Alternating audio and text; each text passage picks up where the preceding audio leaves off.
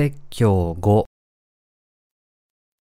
この地上でいつまでも保つ食物のために働きなさい。ヨハネの福音書第6章26から59節イエスは答えて言われた。誠に誠にあなた方に告げます。あなた方が私を探しているのは、印を見たからではなく、パンを食べて満腹したからです。なくなる食物のためではなく、いつまでも保ち、永遠の命に至る食物のために働きなさい。それこそ、人の子があなた方に与えるものです。この人の子を、父、すなわち、神が認証されたからです。すると彼らはイエスに言った。私たちは神の技を行うために何をすべきでしょうか？イエスは答えて言われた。あなた方が神が使わしたものを信じること。それが神の技です。そこで彼らはイエスに言った。それでは私たちが見てあなたを信じるために、印として何をしてくださいますか？どのようなことをなさいますか？私たちの先祖は荒野でマナを食べました。彼は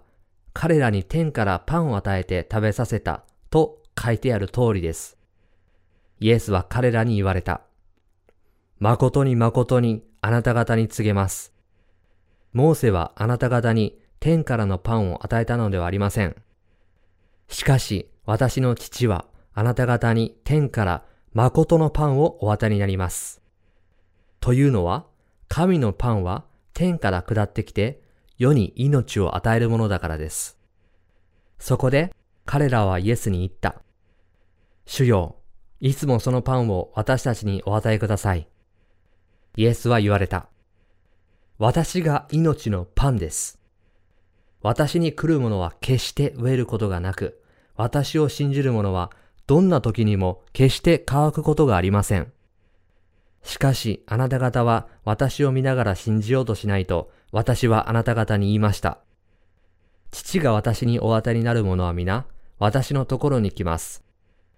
そして、私のところに来る者を私は決して捨てません。私が天から下ってきたのは、自分の心を行うためではなく、私を使わした方の御心を行うためです。私を使わした方の御心は、私に与えてくださったすべてのものを、私が一人も失うことなく、一人一人を終わりの日に蘇らせることです。事実、私の父の御心は、子を見て信じる者が皆、永遠の命を持つことです。私はその人たちを一人一人終わりの日に蘇らせます。ユダヤ人たちはイエスが、私は天から下ってきたパンであると言われたので、イエスについてつぶやいた。彼らは言った。あれはヨセフの子で、我々はその父も母も知っている、そのイエスではないか。どうして今彼は、私は天から下ってきたというのか。イエスは彼らに答えて言われた。互いにつぶやくのはやめなさい。私を使わした父が引き寄せられない限り、誰も私のところに来ることはできません。私は終わりの日にその人を蘇らせます。預言者の書に、そして彼らは皆神によって教えられると書かれていますが、父から聞いて学んだ者は皆私のところに来ます。誰も神を見た者はありません。ただ神から出た者、すなわちこの者だけが父を見たのです。誠に誠にあなた方に告げます。信じる者は永遠の命を持ちます。私は命のパンです。あなた方の先祖は荒野でマナを食べたが死にました。しかし、これは天から下ってきたパンで、それを食べると死ぬことがないのです。私は天から下ってきた生けるパンです。誰でもこのパンを食べるなら永遠に生きます。また、私が与えようとするパンは世の命のための私の肉です。するとユダヤ人たちはこの人はどのようにしてその肉を私たちに与えて食べさせることができるのかと言って互いに議論し合った。イエスは彼らに言われた。誠に誠にあなた方に告げます。人の子の肉を食べ、またその血を飲まなければ、あなた方のうちに命はありません。私の肉を食べ、私の血を飲む者は永遠の命を持っています。私は終わりの日にその人を蘇らせます。私の肉は誠の食物。私の血は誠の飲み物だからです。私の肉を食べ、私の血を飲む者は、私のうちにとどまり、私も彼のうちにとどまります。生ける父が私を使わし、私が父によって生きているように、私を食べる者も私によって生きるのです。これは天から下ってきたパンです。あなた方の先祖が食べて死んだようなものではありません。このパンを食べる者は永遠に生きます。これはイエスがカペナウムで教えられた時、街道で話されたことである。イエスが山に登って述べ伝えられると、大勢の人の群れがイエスに付き従っていました。そして、一回の昼食分にしかならないわずかな食物を手に取り、イエスはそれを祝福され、パンと魚で5000人以上の人々を養い、なお余ったもので12のカゴがいっぱいになったという奇跡を起こされました。そこで人々はイエスに従い、イエスを自分たちの王として迎えようとしました。彼らはこんな王がいたら素晴らしくないか？と思いました。ですから、主を自分たちの王にしようとしましたが、イエスは去って湖の向こう側に行ってしまいました。大勢の人の群れがイエスからもう一度食物をもらおうと必死に従っていた時、イエスは、亡くなる食物のためではなく、いつまでも保ち、永遠の命に至る食物のために働きなさい。ヨハネの福音書第6章27節と彼らをお叱りになりました。亡くなる食物のために、その時だけ一時的に空腹を癒すために群衆はイエスについていったのですが、本当に永遠に続く食物がイエスのもとにあることに気づきませんでした。イエスが彼らをお叱りになったのはそのためです。この説の教訓は新しく生まれた人にも当てはまります。また、イエスは新しく生まれた後の生き方についても繰り返し述べておられます。私たちの主は次のようにおっしゃいました。肉の思いは死であり、御霊による思いは命と平安です。ローマ人への手紙第8章6節主は肉の思いは私たちに死をもたらしますが、御霊による思いは永遠の命をもたらすとおっしゃったのです。私たちが神の技を行うとき、何のために働くべきか。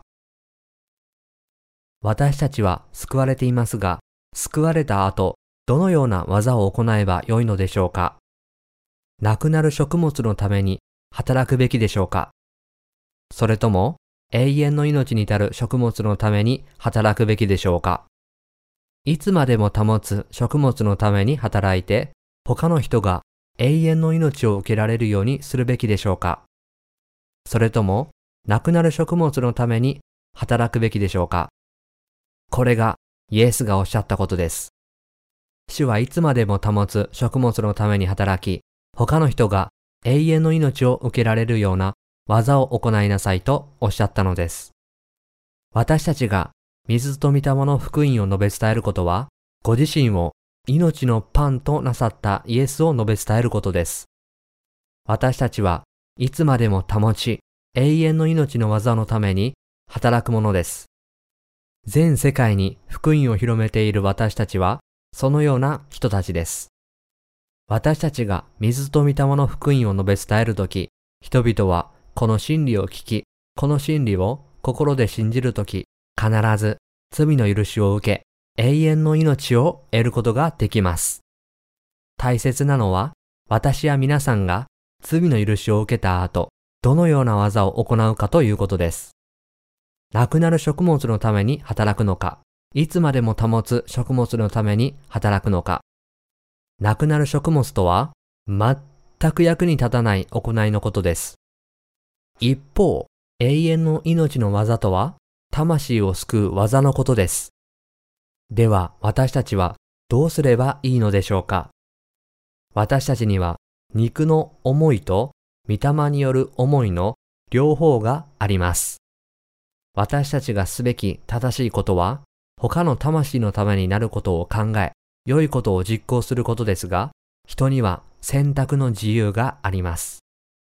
ですから、私たち自身がこの何のために生きるかという問題を考え、一つに決め、それを心に刻み、文字続け、従っていかなければなりません。無数の人々がイエスに付き従っていましたが、その目的はただ自分を養うことでした。彼らは一日で消化されてしまう肉のための食物を受け取って食べるためだけにイエスに従っていました。つまり彼らは主が本当の永遠の食物を持っておられると信じずに主に従いませんでした。今日の聖句では主が腐りやすい食物を求めて主に従っている人々に警告しています。イエスは弟子たちや多くの人たちに永遠の命に至る食物のために働き、そのために主に従うようにとおっしゃいました。そういうわけで私たちが働くときには何のためにどのように働くべきかに心を向けることが非常に大切なのです。私たちは御霊の技と肉の行いの両方をすることができますが、正しい技に心を向けることが決定的に重要です。御霊の技とは何か永遠の命に至る技とは何かその技はどこから何を通して来るのかどうすればその技を行うことができるのかをはっきりと認識する必要があります。私たちは実際には何もないのに自分を高く評価しがちです。そのため使徒パウロは私たちに次のように警告しています。誰でも立派でもない自分を何か立派でもあるかのように思うなら自分を欺いているのです。ガラテヤ人への手紙第6章3節ですから私たちは今一度いつまでも保つ食物のために働く決意があるかどうかを検討しそれに応じた生活を送らなければなりません。キリスト教徒の種類には、自分の肉のためにイエスに従う者と、永遠の命を受けるためにイエスに従う者がいます。本来、言い換えれば、肉の行いをするためにイエスに従う者と、永遠の命を受けるためにイエスの技を行う者がいるのです。致命的な問題は、今日のキリスト教徒の99.9%が肉のための食物を与えられるためだけに教会に通っていることです。使徒ヨハネは、愛する者よ。あなたが魂に幸いを得ているように、すべての点でも幸いを得、また健康であるように祈ります。ヨハネの手紙第3、第1章、2節と言いましたが、私たちは皆魂のためではなく、肉の富や名声のためにイエスを信じている人たちがたくさんいることを知っています。つまり、お金持ちになるため、商売繁盛のため、健康で贅沢な生活をするために、イエスを信じているキリスト教徒が大勢いるのです。実際のところ、過去2000年のキリスト教の歴史の中で、キリスト教徒を100人に煮詰めたら、そのうち99人は自分の肉のためにイエスを信じていたのです。アメリカのキリスト教徒を対象とした調査では、アメリカの牧師が最もよく述べ伝える説教として3つのタイプが挙げられました。1つ目は、イエスを信じればお金持ちになれるという考え。2つ目は、イエスを信じれば名声を得られるという主張。三つ目は、イエスを信じれば幸せになれるという考えでした。つまり、牧師たちは回収に肉のための食物を与えていたのです。そんな中で、イエスを信じればお金持ちになりますよ。イエスを信じれば幸せになりますよ。イエスを信じれば有名になりますよ。と述べ伝えた結果、どうなったでしょうかキリスト教徒が裕福になり、自分の人生に満足し、この世での社会的地位を高めていくと、彼らはもはやイエスを信じなくなりました。さらに悪いことに、彼らはイエスに背を向けてしまったのです。韓国でも病気が治ってお金持ちになるために教会に通う。家族が仲良くなるために教会に通う。悪人が善人になるために教会に通う。といったイエスを信じているキリスト教徒があまりに多いのです。これらのキリスト教徒は自分の肉が繁栄するためだけにイエスを信じているのです。イエスは、亡くなる食物のためではなく、いつまでも保ち、永遠の命に至る食物のために働きなさい。とおっしゃいました。しかし、それにもかかわらず、99.9%のキリスト教徒は自分の肉が繁栄するためにイエスを信じているのです。イエスは今日の聖句でそのような人たちをお叱りになりました。そのようなもののために私を信じたり、私に従ったりしてはいけません。亡くなる食物のためではなく、いつまでも保ち、永遠の命に至る食物のために働きなさい。と。そこでイエスはおっしゃいました。旧約聖書の時代には、マナが天から下ってきました。神はモーセを通してマナを降らせましたが、それを食べた者も皆荒野で死にました。しかし、人の子は命のパンです。私はあなた方に命のパンを与えます。もし、あなた方が私を信じ、私に従い、私のことを証しするなら、人々は永遠の命を受けます。そして彼らは永遠に乾くことがありません。私は命のパンであり、見て信じる者が皆永遠の命を持つこと。そして私はその人たちを一人一人終わりの日に蘇らせます。これが父の御心なのです。私は天から下ってきた生けるパンです。誰でもこのパンを食べるなら永遠に生きます。また、私が与えようとするパンは世の命のための私の肉です。ヨハネの福音書第6章51節と書かれているように、イエスご自身が命のパンであることに他なりません。そういうわけで、イエスはおっしゃいました。私を食べなさい。そして、私を信じなさい。そして、私を述べ伝えなさい。働きたいと思うなら、父の技のために働きなさい。神の技をどうやって行えばいいのか、神が使わしたものを信じること、それが神の技です。イエスは次のようにおっしゃいました。私の肉を食べ、私の血を飲む者は永遠の命を持っています。私は終わりの日にその人を蘇らせます。私の肉は誠の食物、私の血は誠の飲み物だからです。私の肉を食べ、私の血を飲む者は、私のうちにとどまり、私も彼のうちにとどまります。ヨハネの福音書第6章54から56節そして、このパンを食べる者は永遠に生きます。ヨハネの福音書第6章58節と、イエスはご自身のことを話されていたのです。ここでは、私の肉を食べなさいとおっしゃいましたが、どうやってイエスの肉を食べることができるのでしょうか私たちがイエスの肉を食べることができるのは、イエスがバプテスマを受けになって、世のすべての罪を負ってくださったと信じることによるのです。つまり、イエスは私たちをこの世の罪からお救いになるためにバプテスマを受けられ、私たちの罪をすべて負ってくださったことを信じなさいとおっしゃったのです。このことを信じて、主の肉を食べなさいということです。私の肉は誠の食物。私の血は誠の飲み物。ヨハネの福音書第6章55節私があなた方の罪を負い、バプテスマのヨハネからバプテスマを受けて、十字架につけられて死んだと信じるなら、あなた方の心は罪の重荷から解放されます。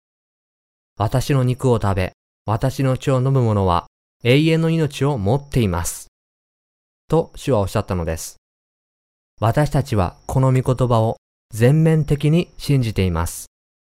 私たちは水と御霊の福音を信じて永遠の命を得たのですから、主が私たちに語ってくださったことに一層注意を払います。主が亡くなる食物のためではなく、いつまでも保ち、永遠の命に至る食物のために働きなさい。ヨハネの福音書第6章27節と語られたように、私たちは主がこのように語ってくださったことを信じます。私たちは信仰によってイエスの肉を食べ、またその血を飲むことで罪の許しを受けていますが、亡くなる食物のために働くのか、いつまでも保つ食物のために働くのかをはっきりと心に留めておく必要があります。亡くなる食物のために働くとはどういうことか、いつまでも保つ食物とはどういうものかを理解する必要があります。亡くなる食物のために働くことは、肉の思いを持ち、自分の肉の平和と快適さだけを考えていることです。では、いつまでも保つ食物とは何でしょうかそれは、御霊による思いを持つことです。私たちがこの福音に仕え、その商人としての役割を果たし、世界中でこの福音を述べ伝え、この技のために働くとき、多くの人々が確かに永遠の命を得ることになります。永遠の命を受けられるようにすることが私たちのすべきことです。亡くなる食物のために働くことと、いつまでも保つ食物のために働くことをはっきりと識別して、どちらかに心を定めて働かなければなりません。私たちは水と御霊の福音を全世界に述べ伝えるために働いている。主に使いながらも、時には、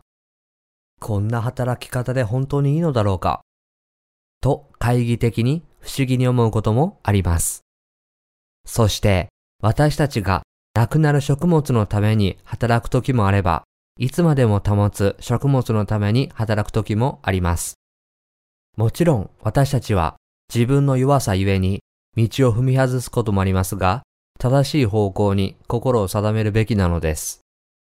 私たちは明確に心を定める必要があります。私たちがこのように働いているのは、全世界に福音を述べ伝えるためです。私たちは文字宣教に献身しています。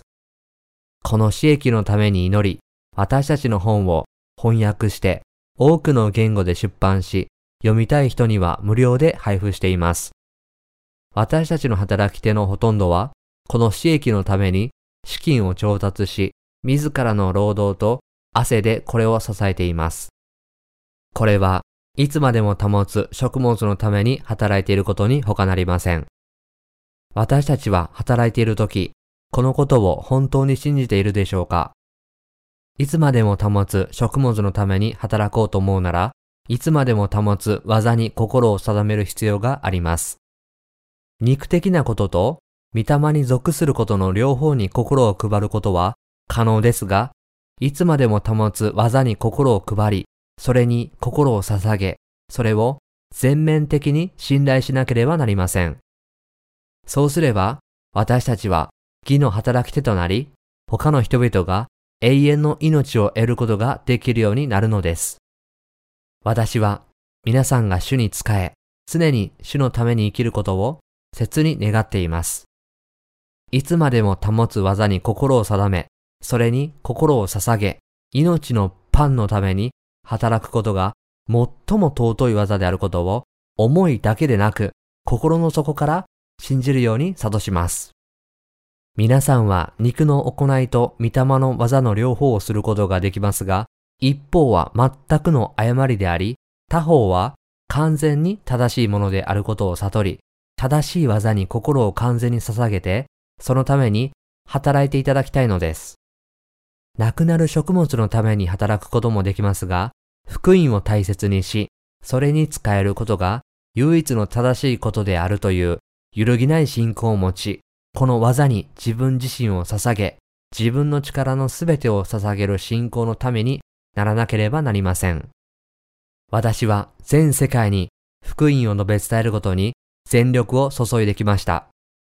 今日まで福音を述べ伝えてきたのだから、これで十分だと言っているのではなく、むしろこれが正しいことだから、正しい技に心を向け、正しいことのためには、このような生き方をするのが当然だという確固たる信仰を持つべきだと言っているのです。今までどんな生き方をしてきたかは別にして、これからは何が本当に正しいのかを自覚して、それに従う必要があります。正しいことを知っていても、いつまでも保つ食物のために人生を捧げないのであれば、私たちの信仰はすべて無駄になってしまいます。皆さんはいつまでも保つ食物のために働くことがどういうことかご存知ですか？この食物のために生きることが正しいと信じますか？皆さんはこの技のために心を定め完全に生きておられますか？正しいことは知識だけで終わるのではなく正しい技に心を向けこの技のために自分の人生を完全に捧げることなのです。私たちは肉を持っているので時々肉の行いに陥ります。これは正しくありません。聖書が正しいと書かれていることは100%確かに正しいと完全に信じなければなりません。ただ、ある種類の仕事が単純に他の仕事よりも優れていると考えるべきではありません。間違っているものは間違っているし、正しいものは正しいのです。このように明確に心を定めなければならないのです。正しいことに100%の心を置いてこそ正しい技を行うことができるのです。そしてこの技を行うことで永遠の命の実を結ぶことができるのです。では私たちはどうでしょうか？もちろん私たちの心は朝から晩まで変わり、私たちの考えは足のように気まぐれで霧のようにはっきりしないかもしれませんが、それでも私たちは100%正しいことに心を置く信仰の決断をしなければなりません。そうしてこそ私たちは永遠の命の技を行い、永遠の命の実を結ぶことができるのです。心が揺れ動くのは人間らしいことですが、それでも100%正しいことを認められないのは、道を踏み外す近道です。そういうわけで私たちは正しいことのために全力で働き、亡くなる食物のために生きるのは間違っていると悟らなければなりません。そして、亡くなる食物のために働くことは確かに間違っていると100%信じなければならないのです。この二つの取り組みを相対的に評価してしまうと、二つの取り組みが混ざり合ってしまい、何が正しいのかという明確な信仰を持つことができません。正しいことは100%正しいと認め、間違っていることは100%間違っていると認めることが本当に必要です。そうしてこそ正しい技のために心を捧げて生きることができるのです。そうでなければ不可能です。今日の聖句でイエスは何とおっしゃっているでしょうか？いつまでも保つ食物のために働きなさいとおっしゃっています。しかし、世界中のキリスト教徒の罪人たちは、本当にいつまでも保つ食物のために働いているでしょうか？彼らはイエスを信じることでお金持ちになり、有名になり、幸せになるためにイエスに従っているのではないでしょうか？それに対してイエスは私たちは神の技をしなければならないとおっしゃいます。神の技とはいつまでも保つ食物のために働くことです。他の人が永遠の命を受けられるようにすることは、主が私たちに望んでおられることなのです。私たちは水と御霊の福音を広めるために働くことが100%正しいと信じなければなりません。私たちは本当にこの技に自分自身を捧げ、そのために生きなければなりません。同僚の生徒たちよ。私たちは明確に心を決める必要があります。そして私たちの行いにおいても、聖書が正しいと書かれていることは100%正しく、聖書が間違っていると書かれていることは100%間違っていることを明確にしなければなりません。しかし、そのようにしても私たちはこの世に生きる人間に過ぎませんから、ある問題については妥協してしまうことが多いのではないでしょうか。そのようなケースはたくさんあります。しかしながら、私たちの心の基本原則に関しては、絶対に妥協してはいけません。私たちは肉的な心ではなく、御霊の心を持つべきです。そして、御霊の心を持つことが100%だと信じる人が出てくれば、その人は変わると信じています。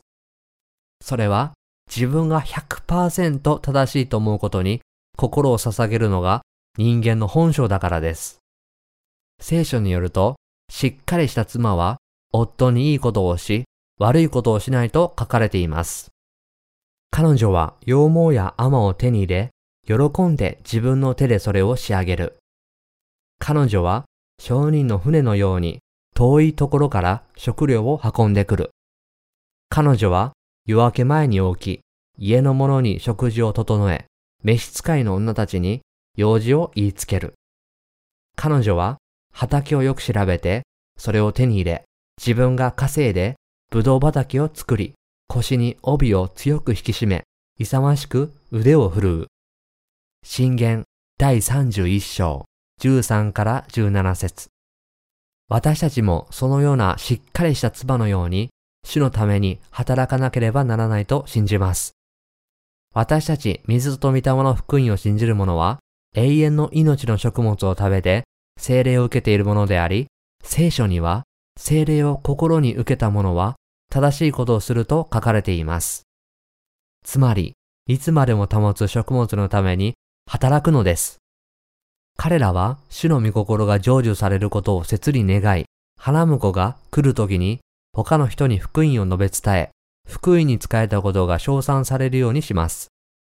彼らはこの技のために働き、この技を献身的に遂行することが当然であると心に決め、その通りに生活しています。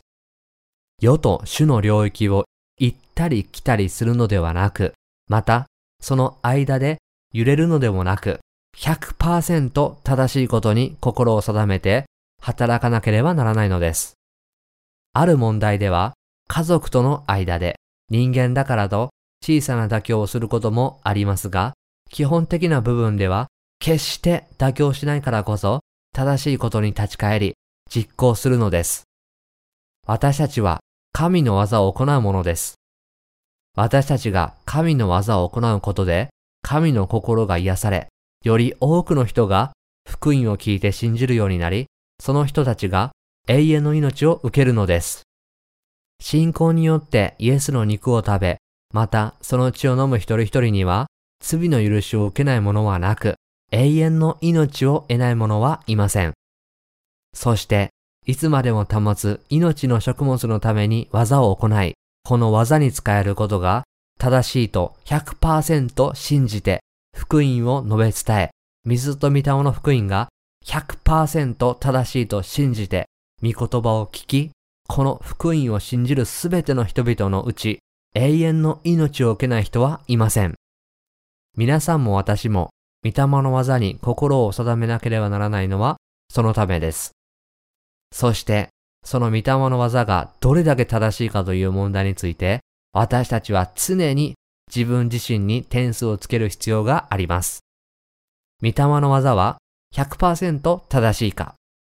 それとも70%しか正しくなくて30%間違っているのか。あるいは100%間違っているのでしょうか。御霊の技を行うことが100%正しいことだと、はっきりと心に決めなければなりません。そのような決意があって初めて、私たちは主に従い、いつまでも保つ食物のために働く主の尊い働き手となり、私たちから福音を受け取った人が罪の許しを得ることができるのです。主が喜ばれる人は、体も魂も主に祝福され、主の恵みと愛が授けられます。私たちはそのような人になるべきなのです。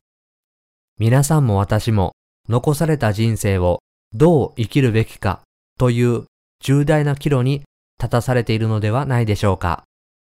これまでのどんな問題よりもはるかに重要で、はるかに注意を要するのが、このどう生きるべきかという問題です。イエスは、亡くなる食物のためではなく、いつまでも保ち、永遠の命に至る食物のために働きなさい。ヨハネの福音書第6章27節とはっきりおっしゃいました。そして主は、いつまでも保つ食物のために働くことが、果たして本当にどれほど正しいことなのか、この戒めをどれほど認め、信じているのか、と問いかけておられます。主がこのように尋ねられたならば、私たちは皆、信仰によって答えるべきです。主よ、いつまでも保つ食物のために働くことは100%正しいことです。と、皆さんはこのように答えることができますか？私たちは水と御霊の福音を述べ伝えていますが、この技のために生きることはそれほど容易ではありません。主が御言葉だけで、光よ、あれ、と仰せられると光ができ、木と植物よ、あれ、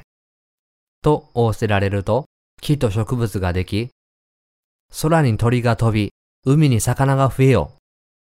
と仰せられると、空に鳥が飛び、海に魚が増え広がりました。すべてが神の御言葉通りに実現したのです。私たちは主の御言葉を信じていますが、主の御言葉に完全に従うことがどれほど遅く難しいかをよく知っています。私たちは脆いので、ちょっとしたことですぐに疲れてしまいます。いつまでも保つ食物のために自分で働くのは本当に大変なことです。しかしながら主は力強いため、私たちのような人々を主の働き手として用いてくださいます。主は驚くべきお方です。機械は調子が悪くなっても簡単に直せますが、人間はそうはいきません。私たちを使うには高度な技術ととてつもない能力が必要ですが、それにもかかわらず、主は私たちを主の器として用いられることができるのです。それは主が私たちを作られたからです。福音のために働くことは、それが100%正しいことだという信仰を持たなければなりません。言葉ではそう言えるかもしれませんが、大切なのは心の持ち方です。家に帰ってから考えよう。と言うかもしれません。しかし、家にいる時には考えていません。今ここで決心しなければならないのです。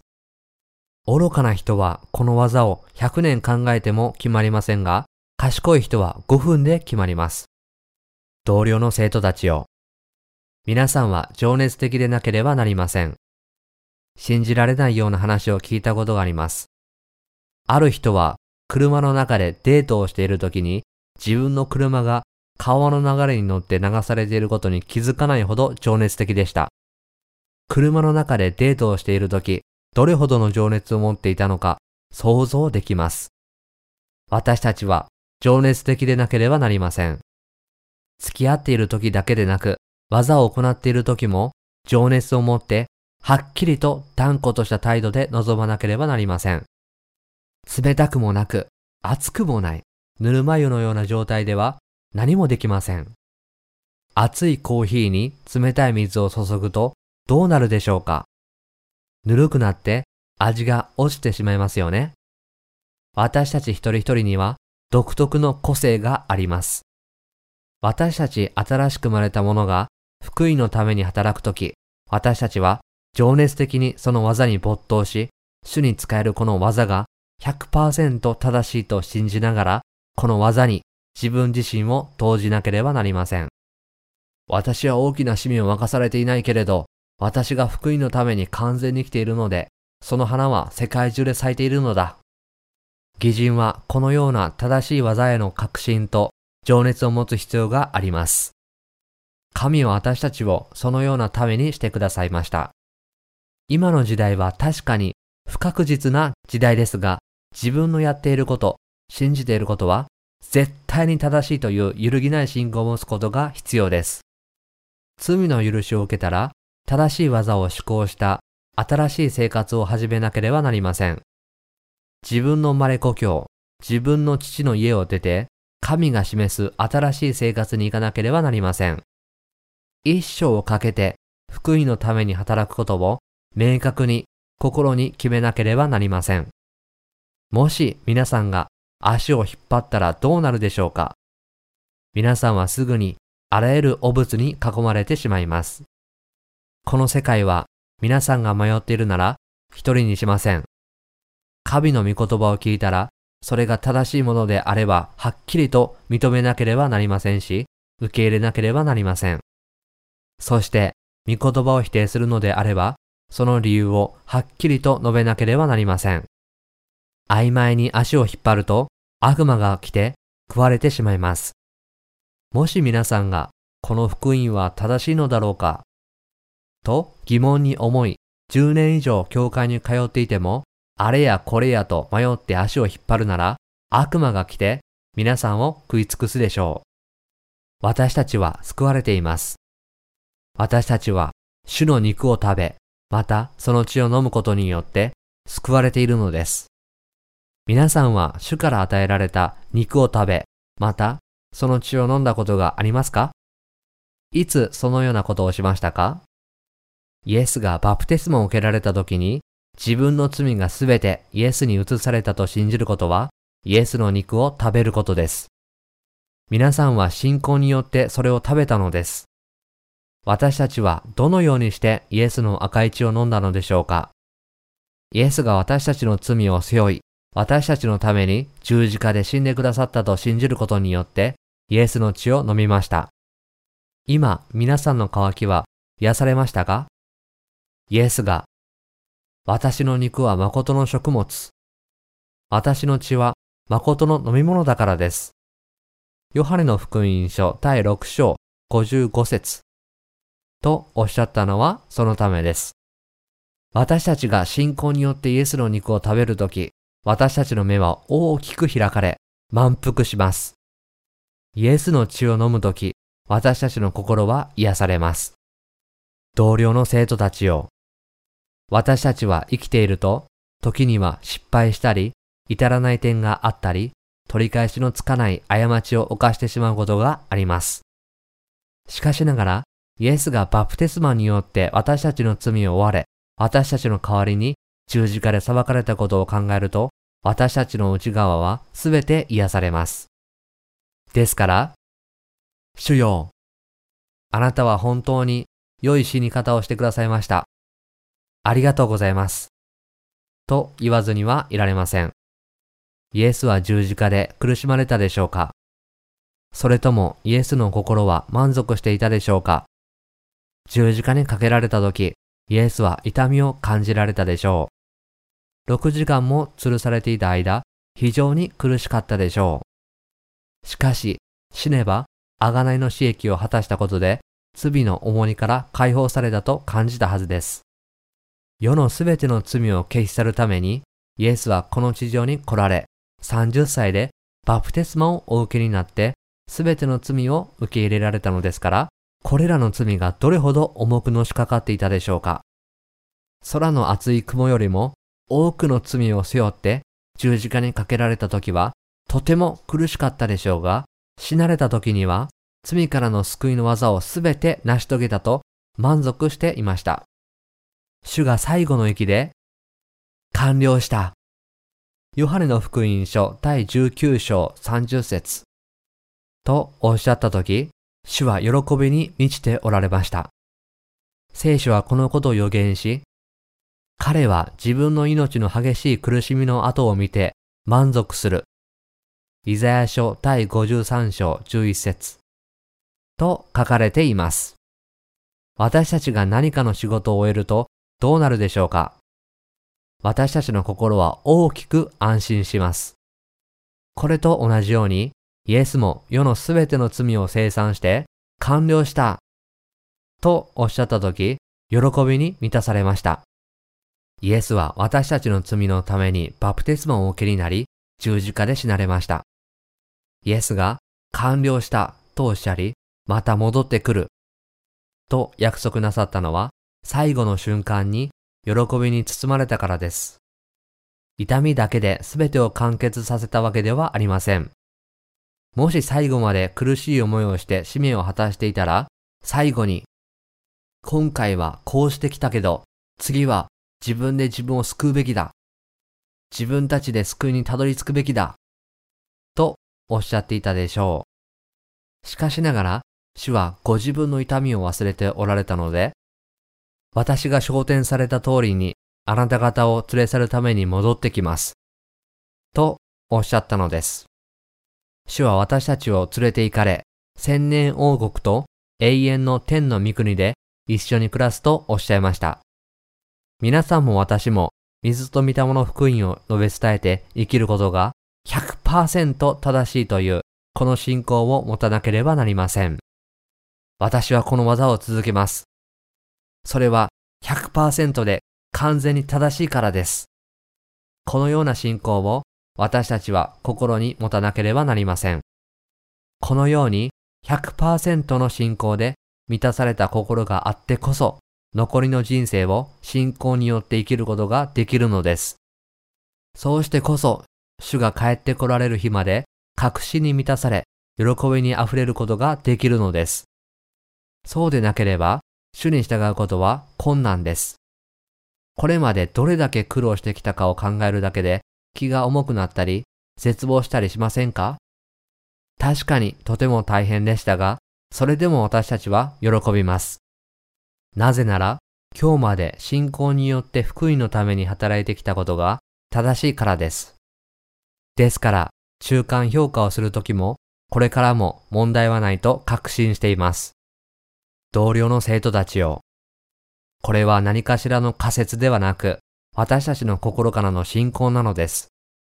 今一度心を定め、神の技を心に置く必要があります。主が正しいとおっしゃっていることは、確かに正しいことであり、いつまでも保つ技を行うのは当然のことであるという信仰を100%持っていなければなりません。この技に100%心を置くとき、私たちは新しく力を得、わしのように翼を飼って登り、イザヤ書第40章31節3章。私たちが行うすべてのことが主を通して神に祝福され、力を与えてくださる主に残りのすべてのものを完成させます。私たちが100%の割合で正しいことに心を捧げるなら何の問題もありません。しかし、このように自分を捧げなければ主に従うことも主が私たちに委ねてくださった技を成し遂げることもできないのです。実際には至らない点もありますが、これまで真摯に取り組んできました。辛くてもそれが正しいことだと信じます。そして今もまだ至らない点がありますが、魂の救いのために生きることが正しいと信じているからこそ、これまでの人生をこのように生きてきました。私たちの正しい生活がいつまでも保ち、主に認められる食物であること、この水と御霊の福音を信じれば、人々が永遠の命を得ることができると確信していること、そして、それが実際に成就していることから、今日まで働いてきたことを惜しみませんでした。これからも、今日までと同じように、100%正しいと心で信じて働き続けます。私たちはこれまで、水と御霊の福音の基本原則について、様々な角度から本を出版してきました。これからは、日々の生活をどのように信仰を持って生きていくかを語っていきたいと思います。あとは、水と御霊の福音を信じて、新しく生まれていない人たちから離れ、いつまでも保つ食物のために働くことが正しいと心から信じて、心をしっかりと定め、神に栄光を返し、永遠の救いの実を結ぶだけだと思っています。私たちが主のためにできる大きなことは何もありませんが、あとは主が正しいとおっしゃっていることを信じて生きていくことです。これ以外にはありません。水と御霊によって新しく生まれた義人の生活は、日々、主に心を捧げて、主のために生きる生活の連続です。人間の仕事であれば、期待された目標に到達すれば終わります。しかし、この信仰生活は、主が帰ってくる日まで生きなければなりません。しかしながら、この生活は難しいと思われるかもしれませんが、正しいことを信じて、主に100%心を捧げて生きるなら、主が力を与えてくださるので、それほど難しくはありません。それどころか、すべて疲れた人、重荷を負っている人は、私のところに来なさい。私があなた方を休ませてあげます。私は心優しく、へり下っているから、あなた方も私の首行きを追って、私から学びなさい。そうすれば魂に安らぎが来ます。私の吹雪は追いやすく、私の荷は軽いからです。マタイの福音書第11章28から30節と書かれているように、かなり簡単です。信仰生活を送ることがそれほど難しくないのは、主が私たちに力を与えてくださるからです。主がおっしゃったことが正しいと信じて、それに心を定めるなら、主は私たちに新しい力を与えてくださいます。主が私たちの力を新たにしてくださるからこそ、私たちは信仰によって前進することができ、それによって主がどのように私たちを助けてくださっているかを自ら体験し、主に感謝するようになるのです。私は神に感謝します。私は霊的成長シリーズが間もなく出版されることを心待ちにしています。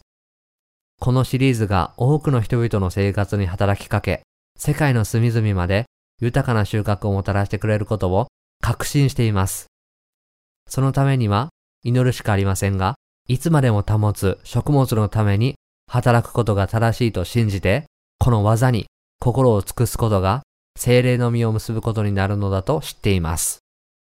私たちは自分の栄光や教会の誇りを誇示するためではなく、いつまでも保つ食物を全世界に広めるために、ひたすら信仰によって生きるのです。私たちは全世界のすべての魂が新しく生まれることができるように、水と御霊の福音を述べ伝えるという神の技をし続けます。私たちは日々福音を述べ伝えるために最善を尽くします。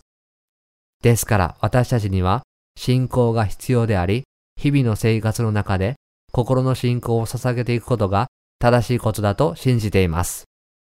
皆さんもそう信じておられると分かっています。同僚の生徒たちを、私たちは信仰によってイエスの肉を食べ、またその血を飲まなければなりません。もしキリスト教徒の中に信仰によってイエスの肉とその血を持たない人がいるなら、その人はイエスを誤って信じていることになります。その人は亡くなる食物のために働いている人です。この世で幸せになるため、お金持ちになるため、有名になるためだけにイエスを信じている人は少しでも反映するとすぐにイエスから離れてしまいます。結局イエスを捨ててしまうキリスト教徒がとても多いのです。しかしながら皆さんも私も何があってもイエスから離れることはできません。水と御霊の福音を心から信じて、誠の罪の許しを受けたのですから、このような生き方をすることが正しいと100%確信しています。正しい技に心を尽くして、それを信じて生きている人は幸いです。頭で正しいことを知っているだけでなく、100%心を込めて信じることができるように願い、祈っております。